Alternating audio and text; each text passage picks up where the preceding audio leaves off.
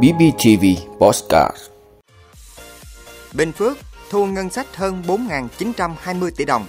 Ba gói thầu của CDC Bạc Liêu với công ty Việt Á có dấu hiệu thiếu minh bạch. Giá vé trận chung kết U23 Việt Nam, Thái Lan sôi sục.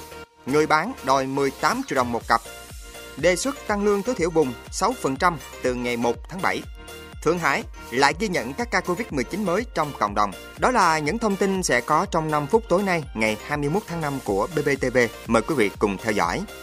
Thưa quý vị, 4 tháng đầu năm Bình Phước thu ngân sách nhà nước trên địa bàn tỉnh được hơn 4.920 tỷ đồng, tăng gần 9% dự toán Hội đồng Nhân dân Ủy ban Nhân dân tỉnh giao so với cùng kỳ năm 2021.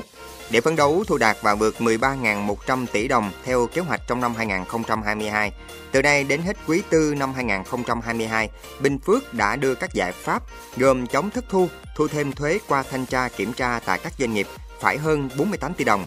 Đồng thời với việc tăng cường tuyên truyền vận động người nộp thuế tự giác thì các đơn vị liên quan sẽ tổ chức kiểm tra chống thất thu trong hoạt động chuyển giá và giao dịch liên kết và trong lĩnh vực hoạt động kinh doanh bất động sản. Các khoản thu về đất đai đạt hơn 6.100 tỷ đồng tăng cường kiểm tra thanh tra hoạt động kinh doanh khai thác tài nguyên, xăng dầu cũng như đôn đốc thu hồi và cưỡng chế nợ thuế. Thưa quý vị, Thanh tra tỉnh Bạc Liêu vừa ký thông báo kết luận thanh tra đột xuất công tác mua sắm quản lý sử dụng thuốc, hóa chất, sinh phẩm, vật tư, trang thiết bị y tế, phương tiện phòng chống dịch COVID-19 và thực hiện quy trình định mức giá dịch vụ xét nghiệm chẩn đoán COVID-19 đối với Sở Y tế và các cơ sở y tế. Qua thanh tra công tác mua sắm trang thiết bị vật tư y tế, sinh phẩm kit test tại Trung tâm Kiểm soát Bệnh tật Bạc Liêu, CDC Bạc Liêu, thanh tra tỉnh này phát hiện một số vi phạm. Cụ thể, thanh tra phát hiện trong công tác lập, trình dự toán và kế hoạch lựa chọn nhà thầu, Giám đốc CDC Bạc Liêu quyết định trên cơ sở đề xuất của khoa xét nghiệm, phòng tài chính kế hoạch không thể hiện thông qua tập thể ban giám đốc hợp đồng thuê thẩm định giá chưa ràng buộc chặt chẽ, xác định sai mục đích thẩm định, một số gói thầu tính pháp lý của hồ sơ chưa đảm bảo theo quy định để làm cơ sở lập dự toán. Bản báo giá sao chụp không đủ 3 bản báo giá, bản báo giá không thể hiện đặc tính, chủng loại hàng hóa, dự toán không nêu rõ nguồn gốc xuất xứ hàng hóa, có mặt hàng không cùng đặc tính, chủng loại so với gói thầu trước đó. Khi thực hiện hợp đồng, không tuân thủ đúng các quy định, sai với quyết định phê duyệt như chia gói thầu để thực hiện hợp đồng. Hợp đồng không ràng buộc bảo đảm thực hiện hợp đồng hoặc có ràng buộc nhưng không thực hiện có mặt hàng thay đổi nước sản xuất, tăng giảm số lượng, không tài liệu chứng nhận chất lượng xuất xứ hàng hóa. Đặc biệt, ba gói thầu mua sinh phẩm của công ty Việt Á sản xuất thì công tác lập trình dự toán và kế hoạch lựa chọn nhà thầu có dấu hiệu thiếu minh bạch, vi phạm các quy định trong khâu lập kế hoạch và thực hiện hợp đồng. Thưa quý vị, giá vé trận chung kết SEA Games 31 giữa U23 Việt Nam gặp U23 Thái Lan đang tăng giá chóng mặt từ 17 đến 18 triệu đồng một cặp vé khán đài A, B hiện đang được rao bán công khai trên các chợ vé online.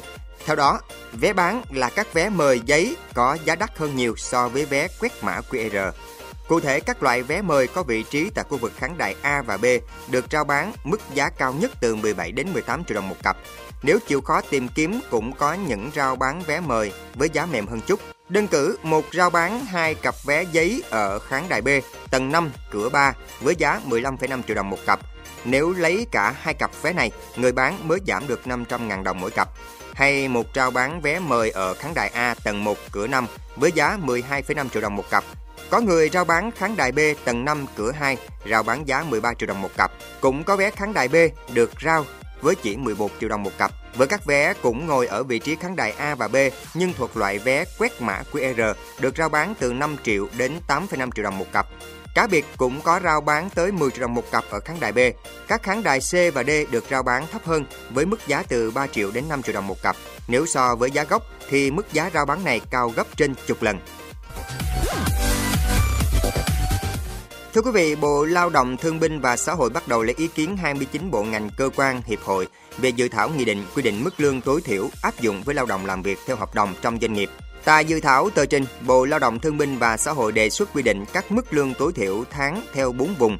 Vùng 1 là 4 triệu 680 ngàn đồng một tháng, vùng 2 là 4 triệu 160 ngàn đồng một tháng, vùng 3 là 3 triệu 640 ngàn đồng một tháng và vùng 4 là 3 triệu 250 ngàn đồng một tháng. Mức lương tối thiểu nêu trên tăng bình quân 6%, tương ứng tăng từ 180.000 đồng đến 260.000 đồng so với mức lương tối thiểu hiện hành. Bộ đề nghị thời điểm quy định thời điểm thực hiện mức lương tối thiểu là từ ngày 1 tháng 7 năm 2022 như Hội đồng Tiền lương Quốc gia đã khuyến nghị với chính phủ. Theo Bộ Lao động Thương binh và Xã hội, việc xác định mức điều chỉnh lương tối thiểu nêu trên dựa trên cơ sở tăng 5,3% để bảo đảm đủ mức sống tối thiểu của người lao động và gia đình họ và tăng thêm 0,7% để cải thiện thêm tiền lương cho người lao động. Mức điều chỉnh này có sự chia sẻ hài hòa lợi ích của người lao động và doanh nghiệp vừa chú ý cải thiện đời sống cho người lao động, vừa chú ý đến việc bảo đảm duy trì, phục hồi và phát triển sản xuất kinh doanh của doanh nghiệp. 100% thành viên Hội đồng Tiền lương Quốc gia thống nhất và khuyến nghị với chính phủ điều chỉnh theo mức này.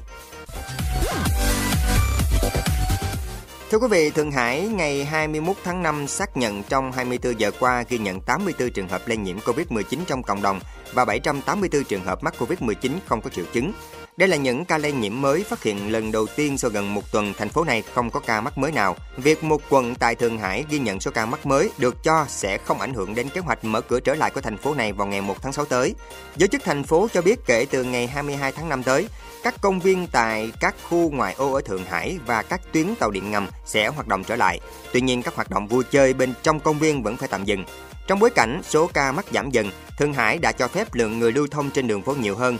Các khu vực dân cư quản lý số người ra khỏi nhà thông qua thẻ thông hành để ra ngoài đi bộ hoặc đến các siêu thị.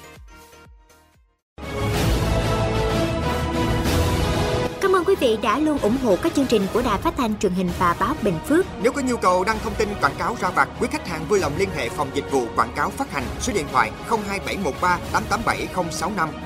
BBTV vì bạn mỗi ngày.